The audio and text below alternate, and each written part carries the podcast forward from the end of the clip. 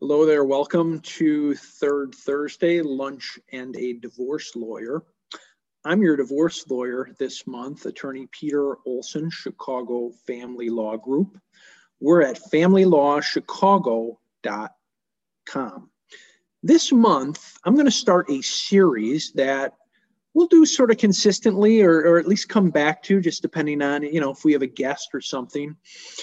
But the the big title is going to be divorce deconstructed. Okay.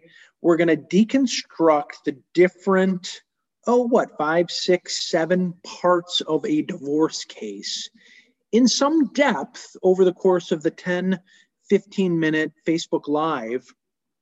Uh, so you can just really understand part by part what's involved in your case or your potential case because um, uh, divorce doesn't need to be super complex. And from where I'm sitting, I want you as a prospective client or just a person who's looking for good information to really understand things and not sort of have your head sort of blown up uh, due to uh, un, you know just complexity and uncertainty. It doesn't have to be that way. So this week we're going to talk about preliminary decisions. Okay, divorce deconstructed preliminary decisions. I'm going to talk about six of them, sort of raise six questions, sort of answer them, but I mean, we don't really have time to do a super deep dive on each six of the sort of preliminary decisions. But I am assuming, for the sake of this video, that you're moving forward, okay? Uh, I'm not looking at sort of what's going on in your marriage or there things you can do there. I'm assuming you need to get out of this relationship you're going to move forward on a dissolution of marriage and what is the best way forward. Okay, ready? First, should you file immediately? That's the first decision, first question you need to answer. The answer to that, my opinion, in a few situations, you absolutely do need to file uh, immediately, and those are is there domestic violence? Is there a reason you need something in court to get somebody out of the house and protect your like literal physical safety. Domestic violence is somebody basically cutting you off from kids or even worse, sort of like taking off with your kids. Like, you know, I'm running to Mexico with our children. Uh, and then the third box is somebody's just grabbing huge sums of money. You know, they're not just putting gas in the tank. Uh, that he or she is entitled to do sort of while a divorce case is can, pending. Rather, you know, you have a uh, bank account with $200,000 in liquid cash or something, and all of a sudden, uh, now you have 10 bucks there. Okay.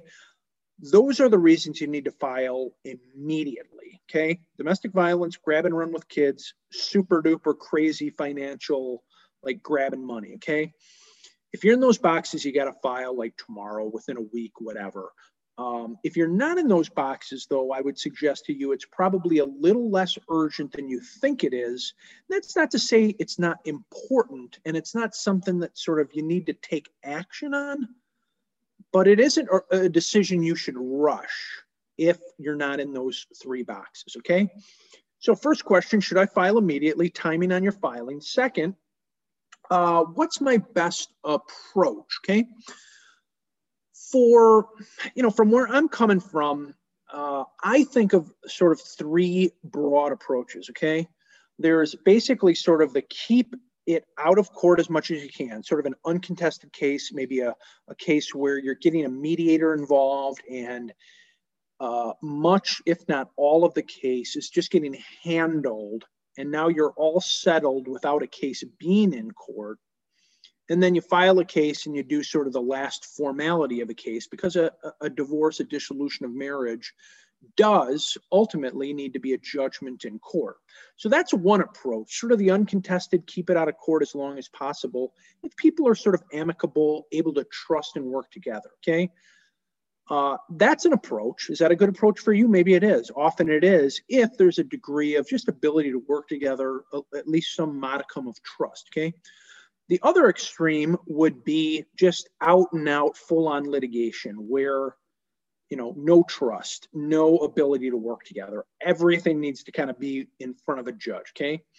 Uh, so sort of keep it out of court as long as possible. You know, frankly, litigate a ton of stuff because there just isn't trust.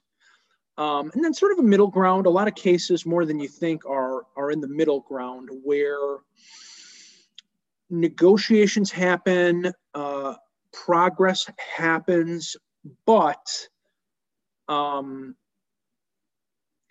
for certain issues you know some near you know maybe maybe there's just a few issues maybe there's several you need some court structure or you need a judge to weigh in on like three big things to help you kind of get across the finish line so think about what the best approach is for you because you really need to have that in your head before you're filing your case okay so when do you file your case what's the best approach for you third decision, third question, do you move out of the marital residence? Okay. That's a tough one and very tough to answer in kind of two minutes.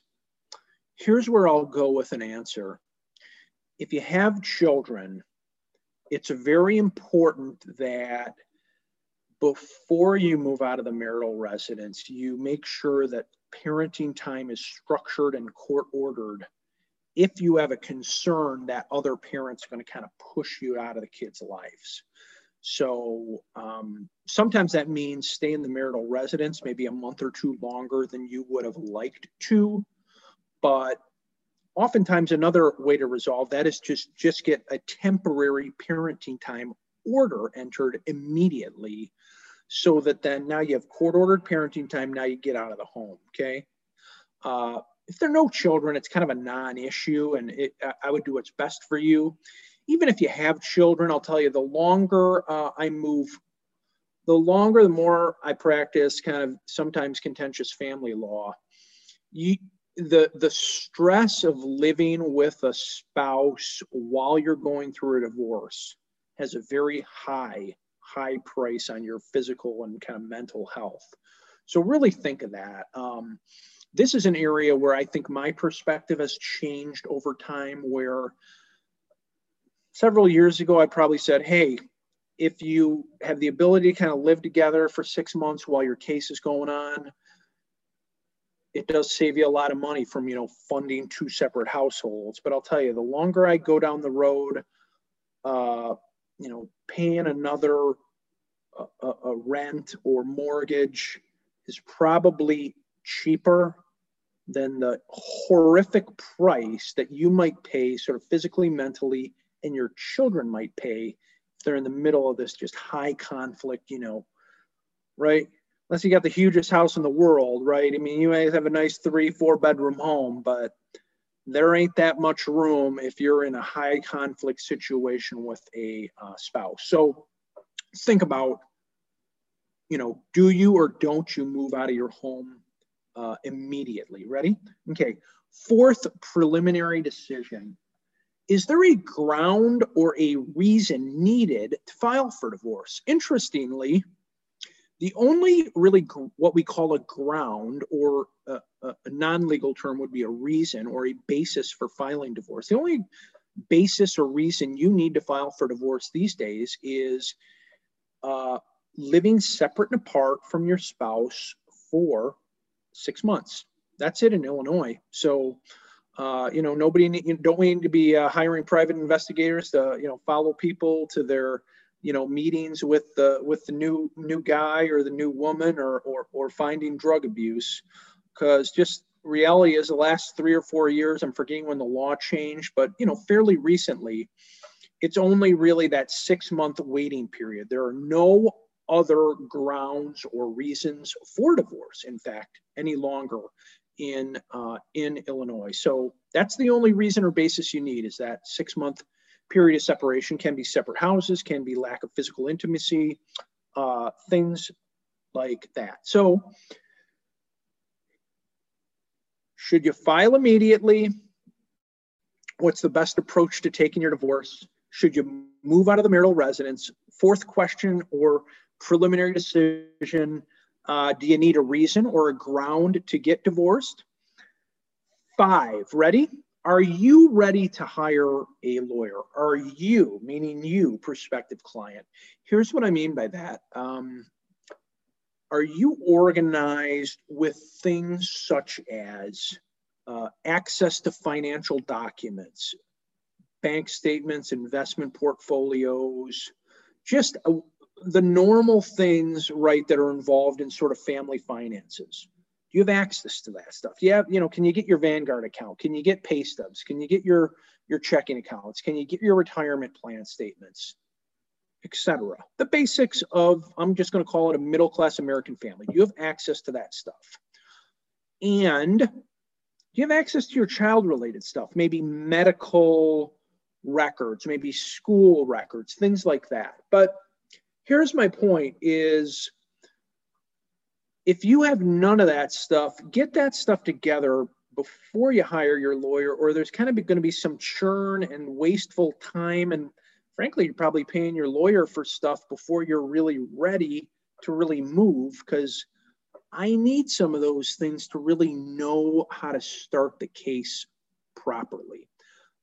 Um, I, I, I use this phrase, I got this from a law school professor once there's no such thing as lawyer magic, okay? What a lawyer, what a good attorney is going to give you is real thoroughness, understanding of the law, kind of strat- strategic thinking on how to approach your case, okay? But all of those good skills that I know we bring to the table, I know I bring to the table, they don't do that much unless they are meshed together with the facts of your specific case, right? I can't talk about a great strategy because you know i need the facts of your situation sort of applied within the strategic thinking and kind of legal advice i'm going to give you. So that's just the nugget there. Are you ready to hire a lawyer? And that's what i just mean. Do you have your information? Let's just call it that do you have your information gathered and ready to go to provide to me as your attorney okay and then final preliminary decision. Do you know how to hire a lawyer? Sounds easy, but it's more difficult, or let's say it should be more difficult, and you should be more discerning about your divorce lawyer hire than like your coffee order at Starbucks. Okay. Here's what I mean. Here's here's bar number one is you know your attorney needs to be focused and narrow in what he or she does as an attorney. If you're hiring a divorce lawyer, you know, anybody in this day and age at a minimum, right? You should be able to go to a website and see, hey, Chicago Family Law Group, we do, you know, divorce and child custody cases, maybe a couple adoptions a year, right? That's our circle. If you're if you're if your attorney needs to get over that hurdle, the, the focused sort of specialization hurdle. If you're going to the website and you're seeing your divorce lawyer who's also doing, you know, bankruptcy, real estate closings, trusts and estates, and small business law, that's not the right lawyer for you. So, how do you hire a good divorce lawyer? First hurdle is kind of that focused specialization. That's divorce law or any law, right? You can't have a generalist, okay?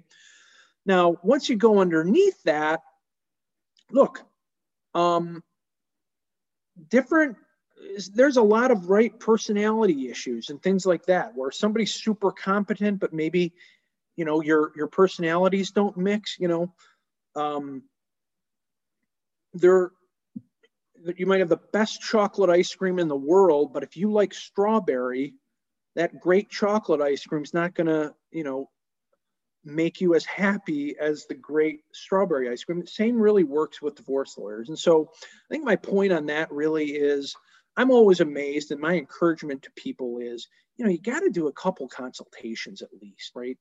It can't be like you get served on a divorce case from your husband and wife. You make one phone call, maybe a 15, 30 minute call, and now you're paying $5,000 to hire this person. I mean, meet a couple people, right? Find that group of three focused family law attorneys sort of in your general geographic area. Do one to three, two to three consultations and then you know then you're much more prepared so i mean those are just my couple nuggets on the how to right find the focused specialized person and don't just you know go with the first caller because um, you know you want that fit you want the expertise but you also want kind of that personality style fit okay so i'm wrapping here what are the six important preliminary decisions you need to really kind of think about, answer before you file for divorce? Ready? When do you file? Should you file immediately? What's your best approach in your case?